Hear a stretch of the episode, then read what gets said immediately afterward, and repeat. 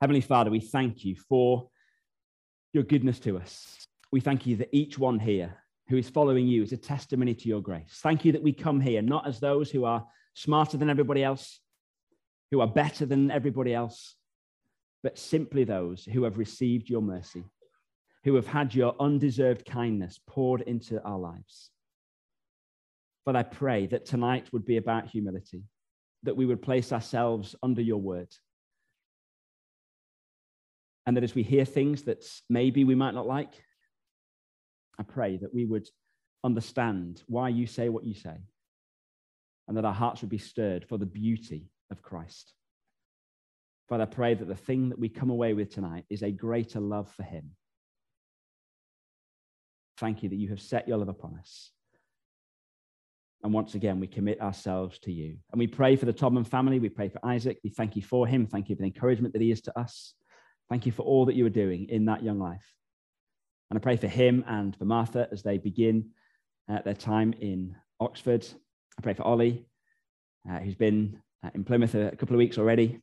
I pray for these young men as they head off to university. Lord, continue to shape them in your likeness and bless them, we pray, in Jesus' name. Amen. Now, some of you will know that I have um, abandoned my roots because I grew up in a Church of England church. Uh, my dad was a, uh, a rector uh, and it is to his both pride that I am a pastor and a little bit of sadness that it's not in the Church of England and I don't have the fancy little collar. Um, and because I grew up in the Church of England, um, before I knew what the word liturgy meant, I knew a whole load of liturgy, the format, the program of the service, I knew pretty much off by heart. As a church, we would come together and we would say words of welcome and words of confession, words of adoration. One of the centerpieces of the service would be where we'd all stand and we'd say the Lord's Prayer together. I don't know if younger generations know the Lord's Prayer off by heart, but I did because we said it every week. There were times when I'd come to verses in the Bible and think, oh, I know that verse. And it turned out it's, that, it's a bit of the liturgy that I didn't realize was in the Bible. I just thought that's what we said on a Sunday morning. And it was soaked with the scripture every time. But for me, the bit that I look forward to the most, the centerpiece as far as I was concerned, was the creed. Now, creed is a statement of beliefs, a declaration I or we believe the things that we are saying. And we would all stand corporately and affirm together what it was that we believed. I said the creed before I understood it, certainly before I believed it. And yet there was something about the poetry, uh, about the depth of the words. Even I didn't really understand everything, it still affected the young Simon quite a lot to the extent that I loved the time when it came. Now, we used two creeds in the church that I grew up in the Apostles' Creed and the Nicene Creed. And though both were special, it was the Nicene Creed that really took a hold and gripped my heart. It begins, We believe. And to hear upwards of 200 people in the service saying together, We believe all these things, had a real impact upon me. It's a statement of belief that is over 1700 years old. In AD 325, the Roman Emperor Constantine, he summoned 300 church leaders to the city of Nicaea in ancient Greece. The goal was to respond to the heretical teachings of Arius, who was a Libyan pastor who was saying that Jesus was not God, that the Father alone was God, and that Jesus was just an ordinary man. And Constantine wanted to sort this out, and so we got loads of guys together and said, We're going to get it going. And what came out of this Council of Nicaea and subsequent years was the Nicene Creed, a statement of beliefs that Christians have repeated for a millennium and a half. And so we're going to say it now. We're going to join together as we engage with our culture, as we see the things that our culture believes, it's vitally important that we know what we believe. So, in a moment, we're going to stand and we're going to say it. And if there are bits that you don't understand and bits that you're not quite sure why we say it, well, then ask. Ask someone who you think might know. That's what church family is all about, is spurring one another on in love and good deeds and helping each other in our Christian walks. So, this is the Nicene Creed, and whether it's the first time you've said it or hundreds of times you've said it. We're going to stand together And because we're not Anglicans, this won't go as well as it did when I grew up because we were brilliant at all speaking in unison. Won't go quite so well now, but that's fine uh, because we're going to stand and say together the Nicene Creed. Here we go. Let's say together We believe in one God, the Father, the Almighty, maker of heaven and earth, of all that is seen and unseen. We believe in one Lord, Jesus Christ the only Son of God, eternally begotten of the Father, God from God, light from light, true God from true God, begotten, not made, of one being with the Father. Through him all things were made. For us and for our salvation, he came down from heaven. By the power of the Holy Spirit, he became incarnate from the Virgin Mary and was made man. For our sake, he was crucified under Pontius Pilate. He suffered death and was buried. On the third day, he rose again in accordance with the scriptures. He ascended into heaven and is seated at the right hand of the Father. He will come again in glory to judge the living and the dead, and his kingdom will have no end. We believe in the Holy Spirit, the Lord, the giver of life, who proceeds from the Father and the Son. With the Father and the Son, he is worshipped and glorified. He has spoken through the prophets. We believe in one holy, universal, and apostolic church. We acknowledge one baptism for the forgiveness of sins. We look for the resurrection of the dead and the life of the world to come. Amen.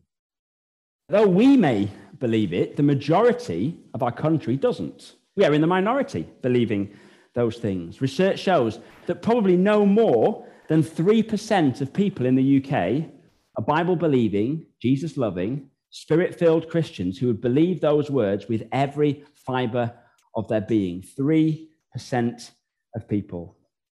But while 97% of people don't believe that, it doesn't mean they don't believe anything. And there are certain things that our culture does believe, and it believes incredibly strongly. And so that's what this series is about. We're going to analyze what our culture believes a secular creed, a statement of beliefs that we are communally to believe. This is what it means to be a 21st century Brit. Maybe not everyone believes every statement, but generally it's sign up or get out. And we're taking these statements from uh, this book by Rebecca McLaughlin, who's a Brit but who lives uh, in the States. And here they are. We believe love is love, transgender women are women, Black Lives Matter, gay rights are civil rights, women's rights are human rights. And this isn't in her book, but because we employed a weatherman, we're going to do one more. Saving the earth is of first importance. But here's the point of the series. Despite marginalizing Christianity and moving forwards towards a morally liberal, progressive society, which throws off the shackles of previous um, overlords and shackles and unites us all together, we're actually more divided and rootless than we've ever been. I listened to a podcast about football. You won't be surprised to hear that. Um, it's put together by um, football writers from the Guardian newspaper. I'm going to play you a clip that is part of a discussion about how football should respond or should have responded to the death of Queen Elizabeth II.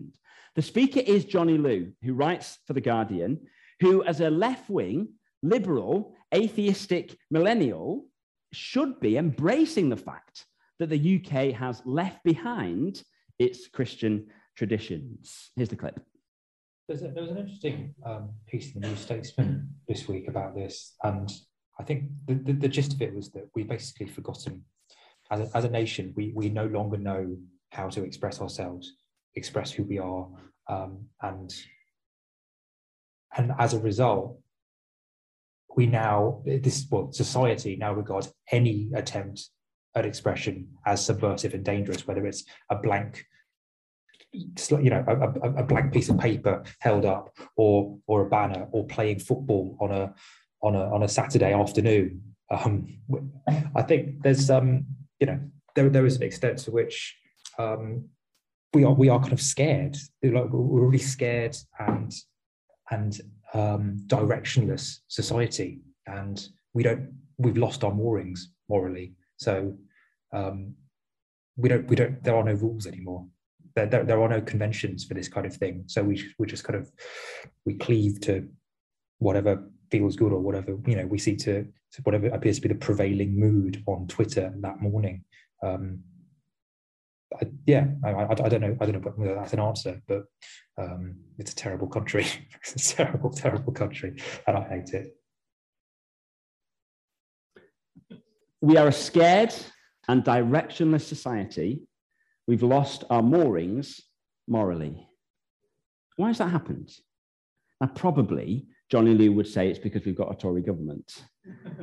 but the real reason that people are scared and directionless is because they can't see their father. What is it that a scared little child needs to know? Needs to know that their dad is close by and will sort everything out. And our culture, though it would fight the truth with everything that it has, needs to see its maker and hear his voice. So, what we're going to do over these six sessions is take uh, one of these uh, statements each time and do three things. We will affirm what is good. I am not going to say that every part of all of these things is wrong. It is not, it is far from that. We're going to see what is an outworking of people who are made in the image of God, displaying that image. There will be things that we can affirm and delight in. We'll correct what is wrong. What is an outworking of sinful people, allowing that image to be marred in their lives, living in rebellion to the God who made them and we'll be captivated by Jesus, God from God, light from light, who is always better.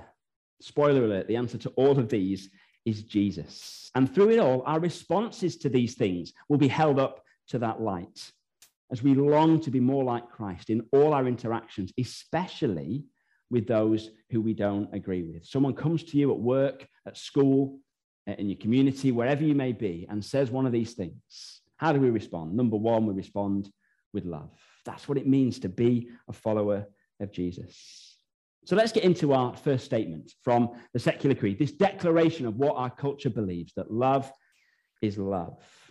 So, whether you've heard this statement from a friend, whether you've heard it online, whether you've never heard it before, let's just take a couple of minutes um, just with those around you. What do you think it means? Love is love. Just have a chat and see what you come up with. Our culture believes love is love. What does that mean?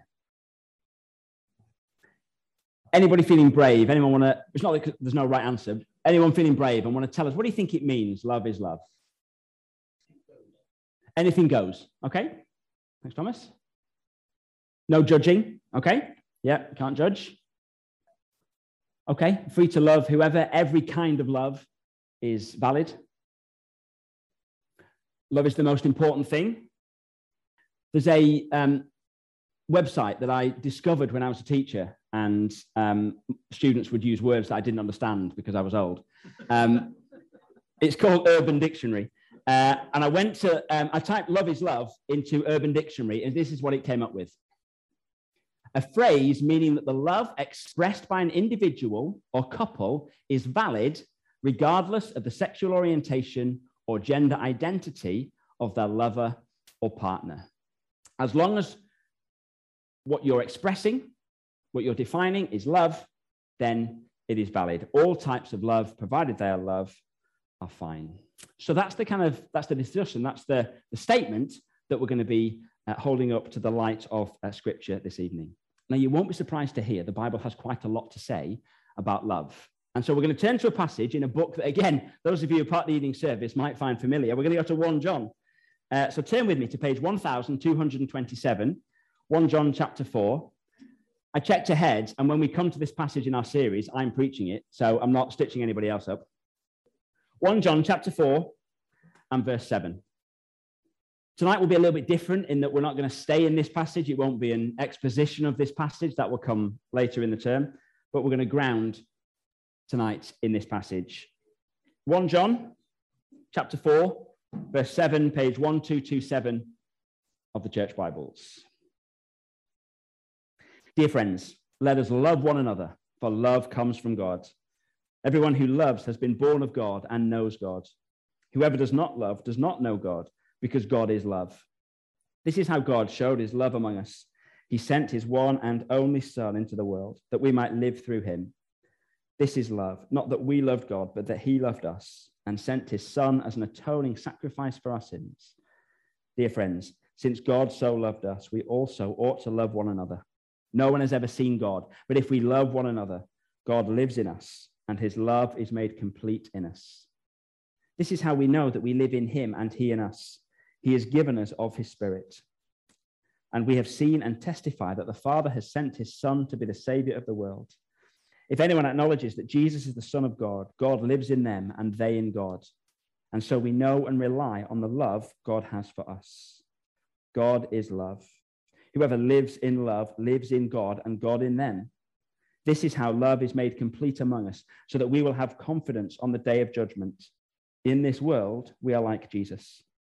There is no fear in love, but perfect love drives out fear, because fear has to do with punishment. The one who fears is not made perfect in love. We love because he first loved us. This is God's words, and we're going to pray. Heavenly Father, we thank you that you have revealed yourself to us.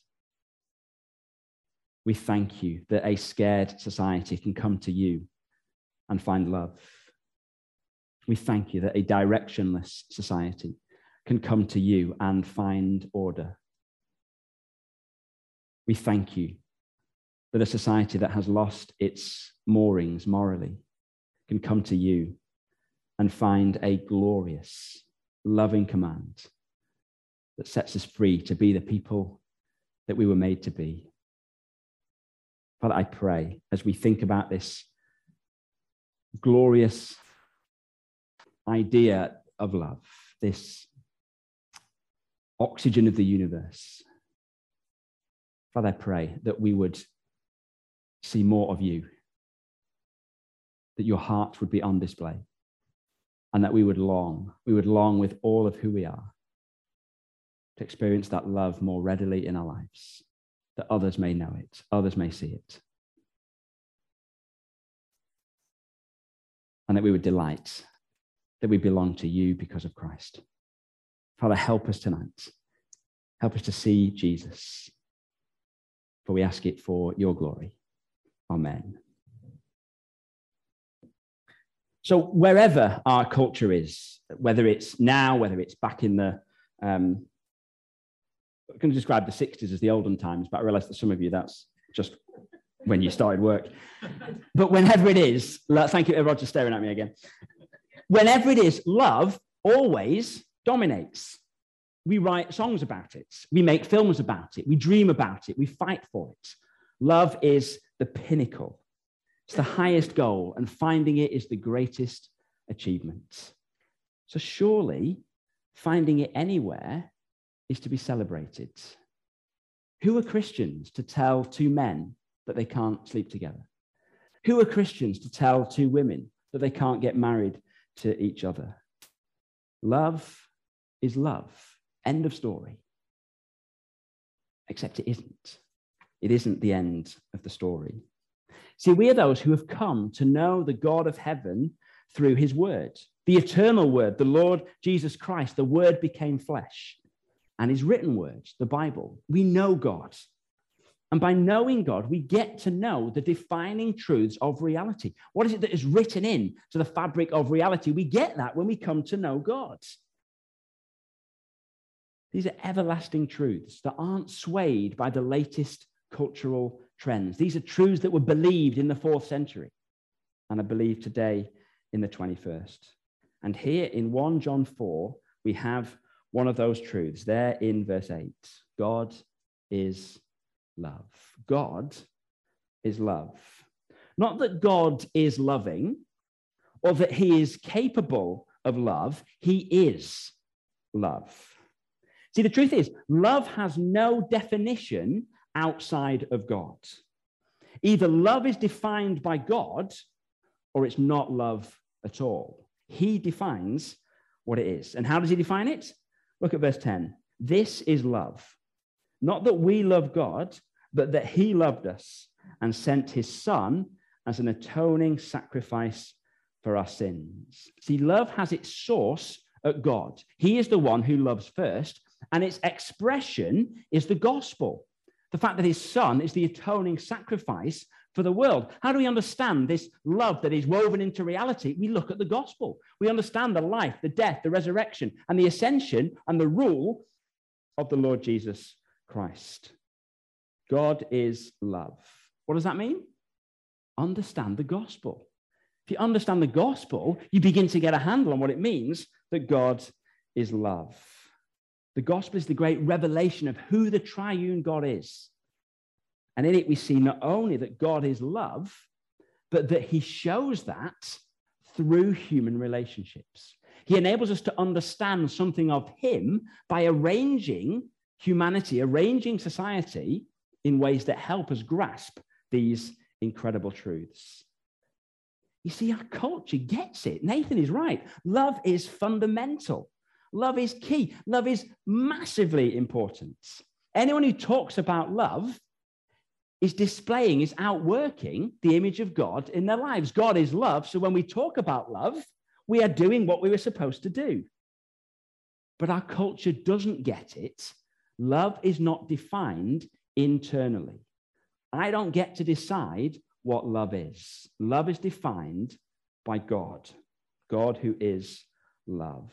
The God who made us defines it. And so we're going to use the Bible story, the whole sweep of salvation history, to help us see things that are true about love because God is love. And number one, we're going to see that God is bigger than human marriage. Now, Ruth and I are trying to teach the Bible to Martha. Martha will be 18 months old this week. And so each time we have a little uh, section of the Bible, and I try and sum it up in a sentence with an action. And so at the beginning, we're in Genesis, and it was God made everything, and it is good. God made everything, and it was good. Unfortunately, all I think I've done is taught her breaststroke because basically she just keeps going like this. And I don't really know, apart from the fact that she might be all right if we drop her in the bath. But, but the principle there is true. God made everything and it was very good. Turn with me to Genesis 2. We're going to be in lots of places in the Bible, and every other is going to be up on the screen. But I want to turn to Genesis, the first book of the Bible, because it is so fundamental.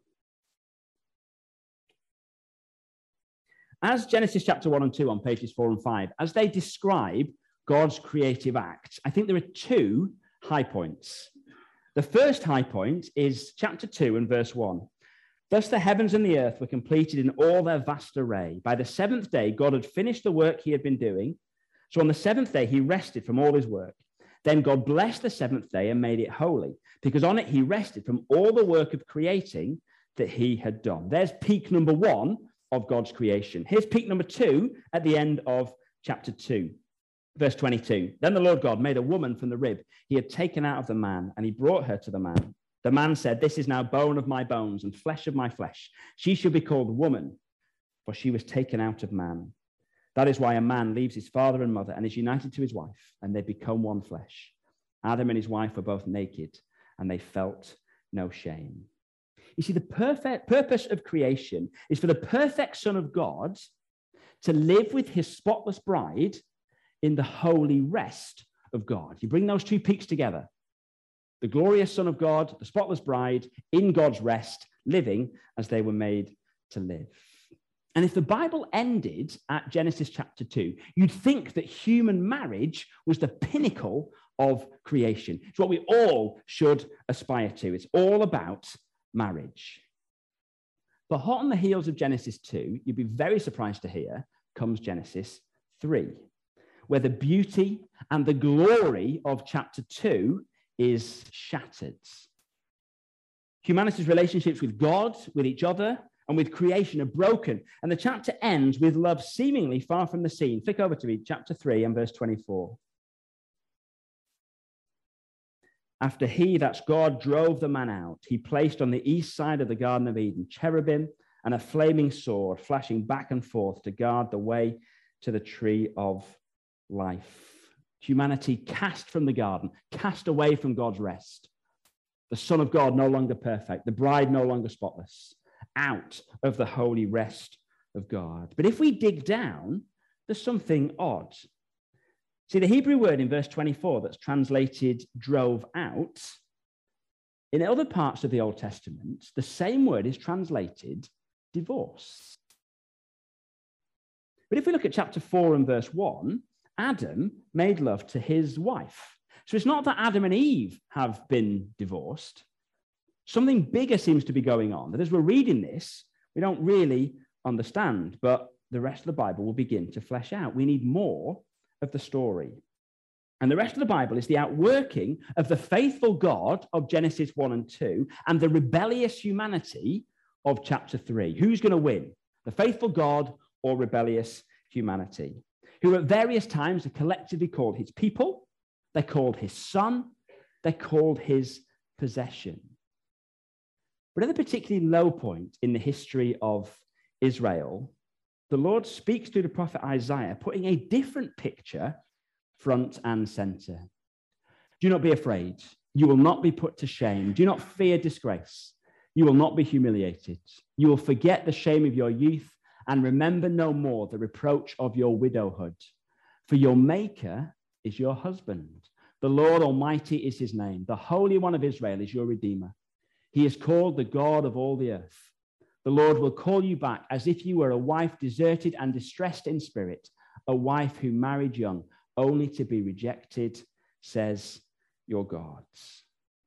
God is the husband, and the people are his wife. And he will love them and call them back to himself, though they have gone far away. So, picture expanded more fully in Hosea. We saw it, didn't we, as we went through that book? As God's people are the adulterers. And yet, God longs to woo them and bring them back. The prophet called to marry the unfaithful wife as a picture of God and his people. The idolatry front and center as they forsook their husband for many lovers. And because of that, those who were alive at the time of Jesus and knew their history, they would have been on the edge of their seats when Jesus was involved in a conversation about fasting with the Pharisees. Now, John's disciples and the Pharisees were fasting. Some people came and asked Jesus, How is it that John's disciples and the disciples of the Pharisees are fasting, but yours are not?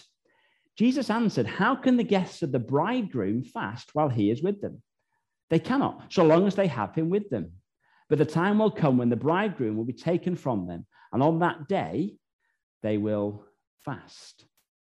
Jesus, single Jesus, not engaged Jesus, never had a girlfriend Jesus, was describing himself as the bridegroom. He clearly wasn't going to get married in a human sense. So, what is he doing? What's he saying? He's saying that he has come to claim God's wandering people for his own. The Lord, your maker, is your husband. And Jesus says, Here I am.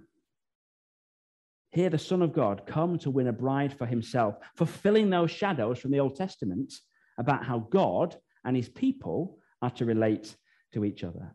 And Paul confirms this in Ephesians 5, showing us that this was always the story. This isn't God changing his mind. He returns to Genesis 2 to talk about Christ the bridegroom. For this reason, a man will leave his father and mother and be united to his wife, and the two will become one flesh. That's Genesis 2, the high point of creation. It's all about marriage. This is a profound mystery, but I am talking about Christ and the church. And as the great story of the Bible comes to an end, we see the moment that all of history is aiming towards. It's not the heat death of the universe, it is to a wedding. As the wedding scene in Genesis 2 is seen in glorious technicolor in Revelation chapter 21. Then I saw a new heaven and a new earth. For the first heaven and the first earth had passed away, and there was no longer any sea. I saw the holy city, the new Jerusalem, coming down out of heaven from God prepared as a bride, beautifully dressed for her husband. What a picture that is. All that was lost in Genesis 2 and Genesis 3, beautifully restored and better in Revelation 21. God is love, and he shows us what that means through human relationships. And when we see human marriage in the grand sweep of redemption history, we see that it is no more than a trailer. Human marriage is a trailer. The main feature is to come in the future, but here's a little glimpse of what is to come. Here's a sneak preview. Here's the trailer. Now, human marriage being a trailer has loads of consequences, but two for this evening. First, it means we shouldn't idolize marriage. We shouldn't. It isn't the pinnacle of human life. And our church shouldn't be the kind of place where those who are unmarried for all ages, for all reasons, feel on the outside.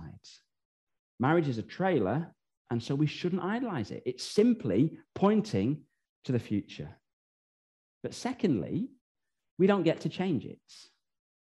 Imagine the latest Marvel film comes out, and I think it's missing Superman, who, being a DC hero, doesn't make it in. I don't have the right to download the trailer, edit in a bit of Superman, and then upload it again just because I quite like the guy with his underpants on the outside of his trousers. That doesn't work. I don't have the right to edit the trailer. Here's the point if marriage was simply the joining together of two people who loved each other, then of course two men could get married.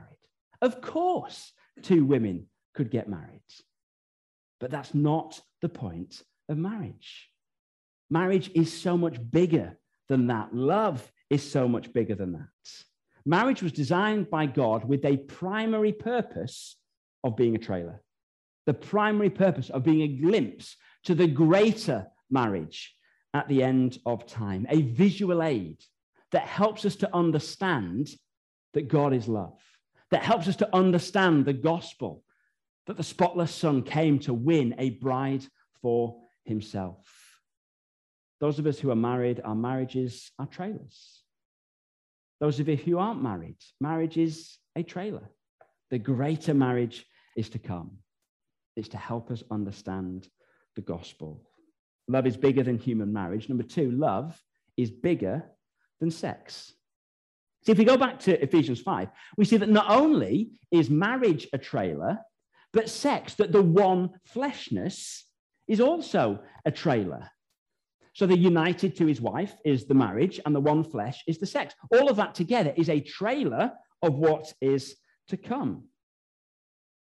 But just as marriage isn't to be messed with, so sex isn't to be messed with. I don't get to edit any parts of the trailer. See, marriage, it points to the commitment, to the exclusivity, to the love, to the covenant relationship between Christ and the church. And sex points to the intimacy, the passion, the connection between Christ and the church. They're all parts of this one trailer. There's a phrase in Song of Songs, a poetic book in the middle of the Old Testament, full of sexual imagery and loving connection. Here it is Daughters of Jerusalem, I charge you, do not arouse or awaken love until it so desires. It tells us that sex is dangerous. It's dangerous. And that's because of what it points to. The passionate, all encompassing love of the Lord Jesus for his people is not to be taken lightly. And so the beauty of God's design of sex in marriage is that it's safe. It is a safe place as this moment is brought into the world. And just as marriage is a trailer that can't be changed, so sex is too. See, in Romans 1, Paul directly links sexual impurity, whether it be homosexual or heterosexual, with idolatry. See, we were made to worship the God who made us, worship the God of all reality. But by corrupting his good and loving design, in his words, worshiping the created rather than the creator, in the end, we are worshiping ourselves. Rebecca McLaughlin puts it like this If the faithful one flesh union of a man and a woman pictures Christ's marriage to his church, any sexual relationship outside that model pictures, excuse me, idolatry. It pictures a self worship. Now, I'm not saying that sex in marriage is always pure and noble and righteous because humans are flawed.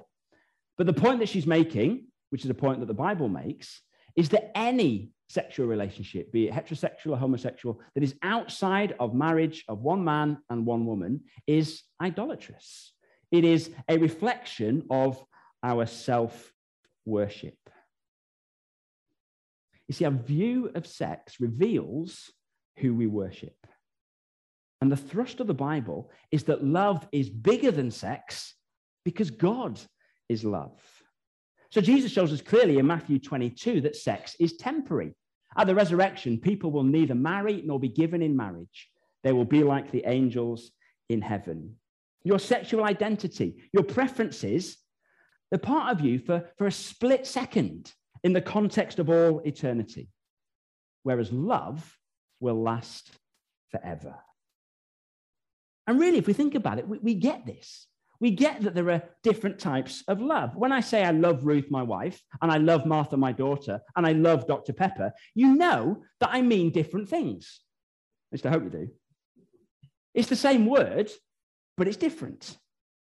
And actually, this is where the Greek language, the language of the New Testament, helps us. And we can see it just here. The word eros is Greek for love. It's where we get our word erotic. And it's describing the love between a husband and a wife, erotic love. There's the word philia, from where we get, say, philosophy, love of thought, Philadelphia, the city of brotherly love. And it's the word that's translated in uh, love in John 11 when Jesus comes to Lazarus. So the sisters, Mary and Martha, sent word to Jesus Lord, the one you love is ill. You read that, you know he's not talking about um, he wants to marry Lazarus, that he is in love uh, with Lazarus, but he loves him as a brother.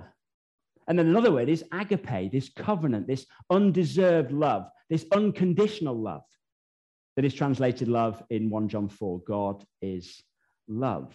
There are different words that describe different types of love so that we can see that there are different types of love. And as you begin to see how the Bible describes love, you begin to see the priorities that it puts on these different kinds of love. John, in his gospel, we're seeing it. He never names himself, he describes himself as the one that Jesus loved, Phileo. There is a deep, loving connection between John and Jesus. Of course, it's not erotic. Of course, it's not described by Eros. It's Phileo. It's deep brotherly love. The Bible spends much more time calling us to non erotic love, same sex and across sex, than to erotic love, because love is eternal, whereas erotic love is just temporary. See, we are laying foundations for eternity. We're having that eternal perspective, not becoming transfixed by what is now.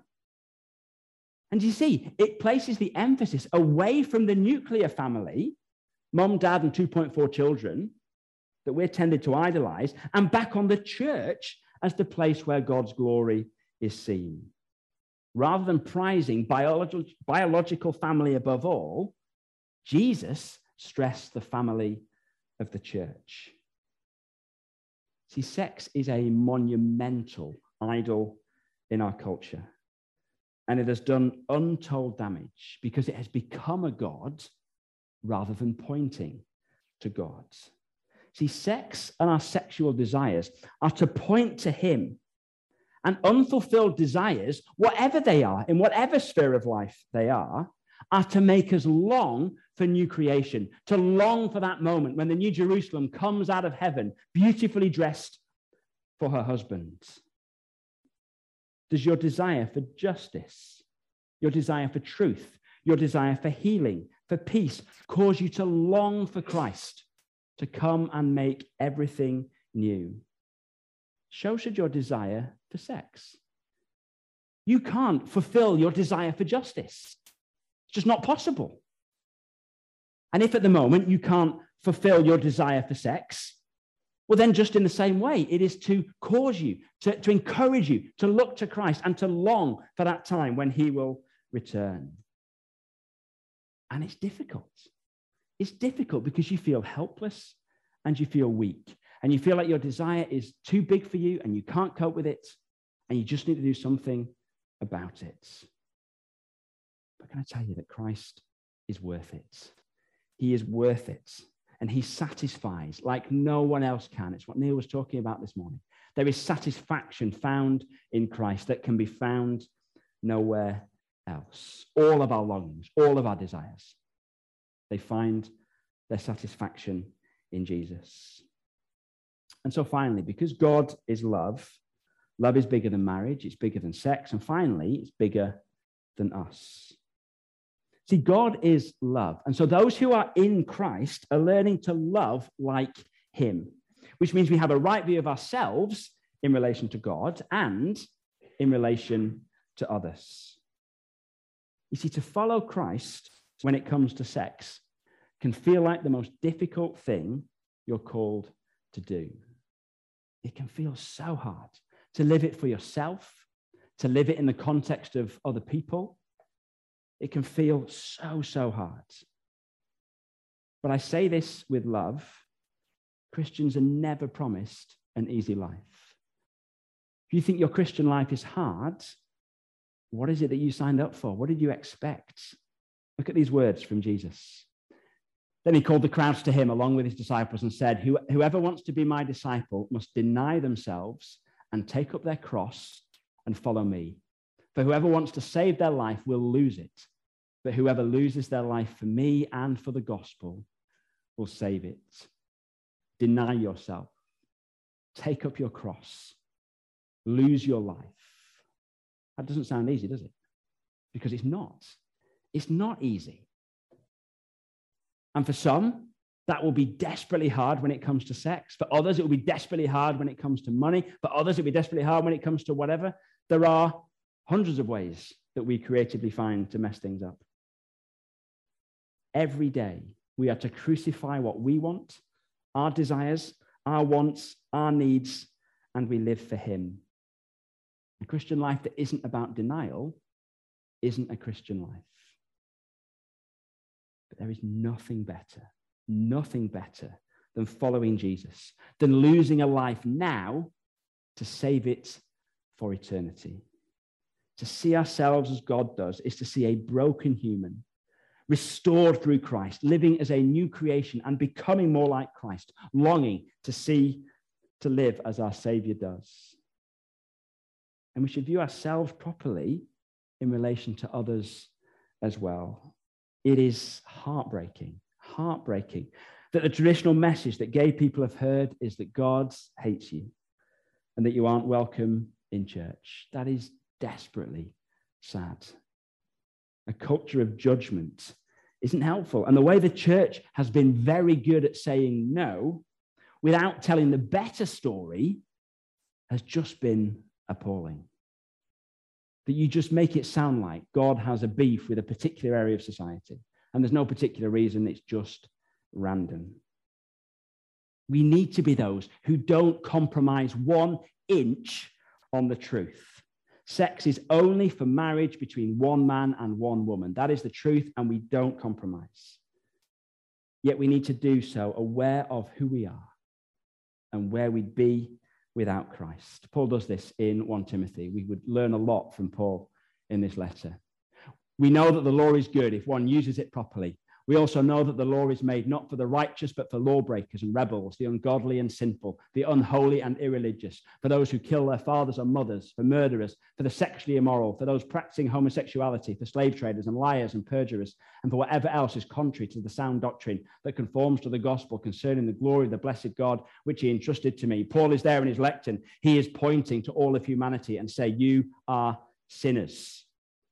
What does he say immediately afterwards? Here is a trustworthy saying that deserves full acceptance. Christ Jesus came into the world to save sinners, of whom I am the worst. But for that very reason, I was shown mercy, so that in me, the worst of sinners, Christ Jesus might display his immense patience and as an example for those who would believe in him and receive eternal life. Now to the King eternal, immortal, invisible, the only God, be honor and glory forever and ever. Amen. Do you see the point? Paul states the truth. This is sin. This is rebellion against the God who made you. But let me tell you, when it comes to sinners, I'm at the front of the queue. I'm not better than you.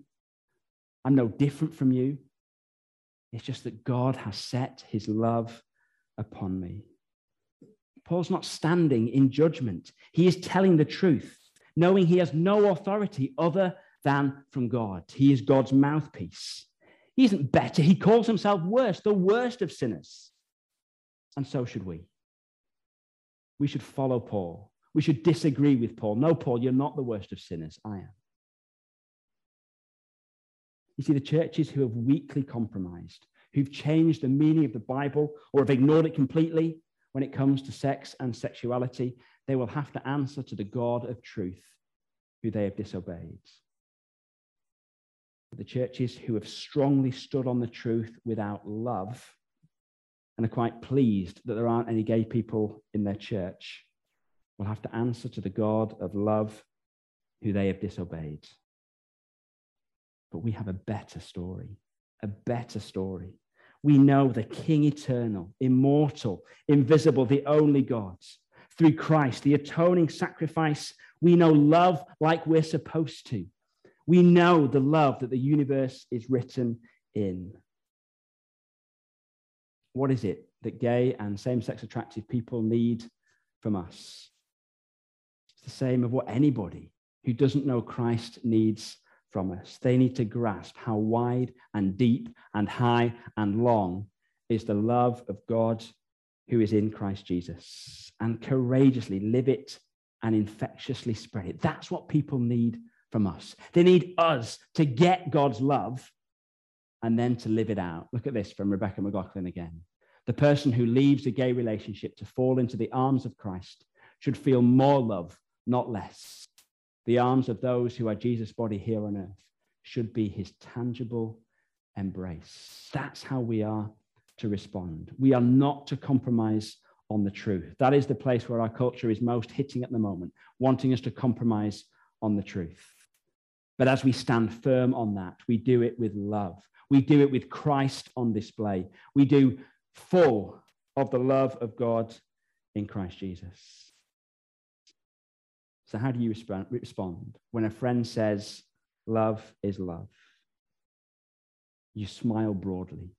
You delight in the fact that they have brought up love and you bring them into the greatest truth in all of the universe that God is love and that love can be known through his son, Jesus. One last time to Rebecca McLaughlin. If Christians lived like this, with God's love on display in every area of life, the plague of loneliness would be over. And all of us, single or married, same sex attracted or straight, old or young, widowed or newlywed, would be embraced into a family. These are the first tremors of the earthquake of God's love that will remake the world when Jesus returns. Do you see? Do you see? The answer sometimes is no, because God's love is the yes. The tremors of the earthquake are rippling, and one day, one day, to mix the metaphors, the tsunami of God's love will drench us. And as Neil often uses, we will be in that place where love is like breathing. And we will understand that as the bride of Christ together.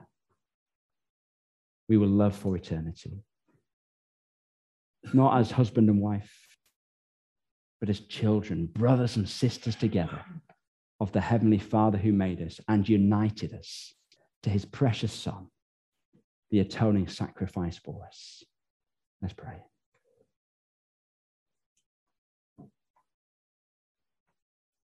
Father, we thank you that you are love. We thank you that you expressed your love for us through the gospel, showing us Christ, giving us Christ, accepting us through Christ. Father, I pray that we would follow Paul as he follows you, that we would not compromise an inch on what you describe as sin, but would see ourselves as the chief of sinners simply standing because of your mercy and your grace.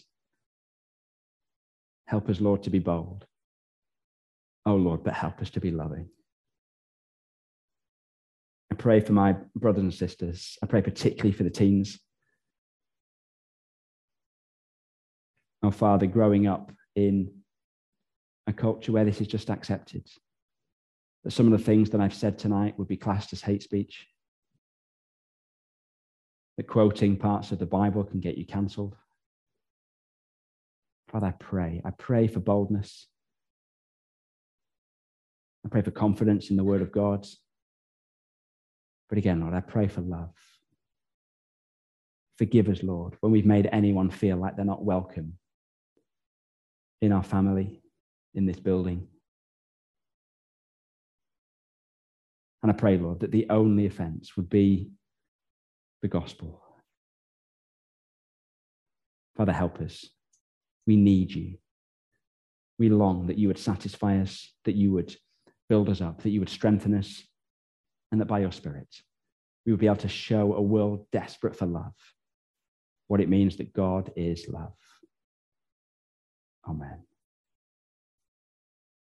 Uh, we've got time for one question, which is quite good because only one came through. Um, how should we react to close friends or family who are getting married in a same sex marriage? Does going to a wedding endorse it?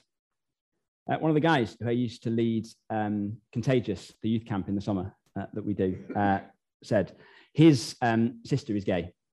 And he always said, the thing that my sister needs most of all isn't to be attracted to men, it's Jesus. That was the thing. And so everything that he did, every decision that he made was based around what is going to do the most under the sovereignty of God to win her for Christ. So the big answer that sounds a bit like a cop out is whatever will draw that person or those people closer to Christ. And actually, I know of um, Bible believing, Jesus loving, spirit filled Christians who have made different different decisions uh, and have done things differently because they felt that would be the best thing to do.